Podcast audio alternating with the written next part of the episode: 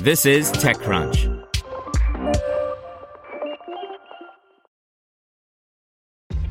This episode is brought to you by ShipStation.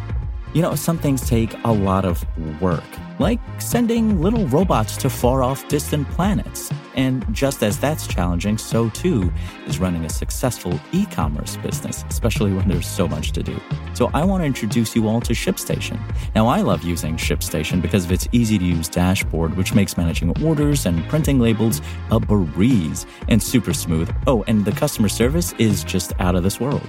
It's exactly what you need to help grow your business. Sign up for your free 60-day trial at shipstation.com slash technews. That's shipstation.com slash technews. Goalsetter gives parents a way to teach their kids how to save money by Jordan Crook. When the bubble burst in the year 2000, Tanya Van Court lost over $1 million in stock and options over the course of a few minutes. Then and there she vowed to never let something like that happen to her children. Five years later, her daughter Gabrielle was born. At the time, she was a VP of Digital Product Development at ESPN. She then went on to work as SVP of Digital Products, Parenting, and Preschool for Nickelodeon, and in 2013 moved to SVP of Marketing at Discovery Education, leading the charge to roll out digital textbooks nationwide.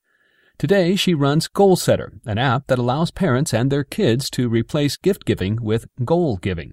It started when her daughter Gabrielle was eight years old. Van Court told her daughter that if she could save $100, Van Court would match that $100 and start her an investment account. After hearing how exactly an investment account works, Gabrielle decided all she wanted for her ninth birthday was a bike and an investment account. I thought that these are amazing things for a nine year old to want, but she was going to get all kinds of stuff she didn't want or need instead, said Van Court. I realized how early consumerism starts. We all have more and more and more and value things less and less and less. After conversations with fellow moms, Van Court got to work on Goalsetter. The app has two main branches, a savings account for kids and a financial literacy learning center with fun quizzes.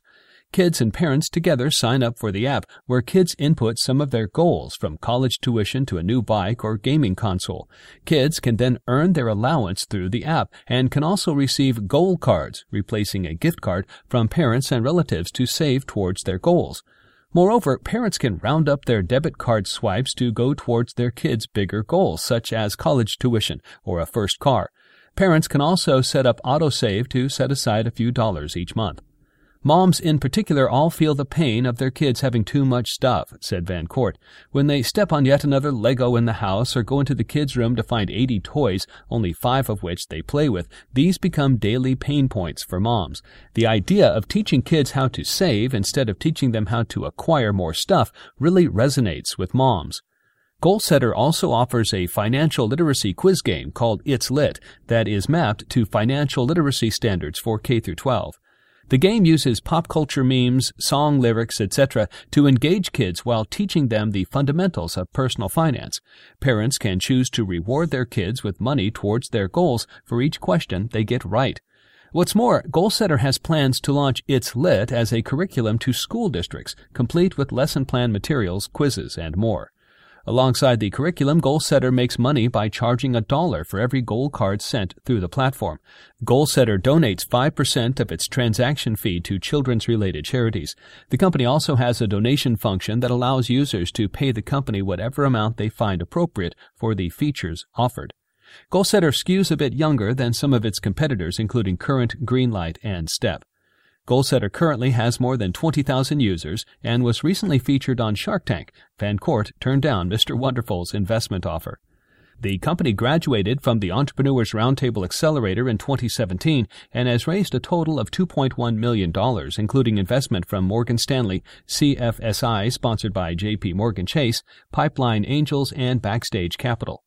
When the bubble burst, I had to learn the hard way that what goes up can actually come down, said Van Court.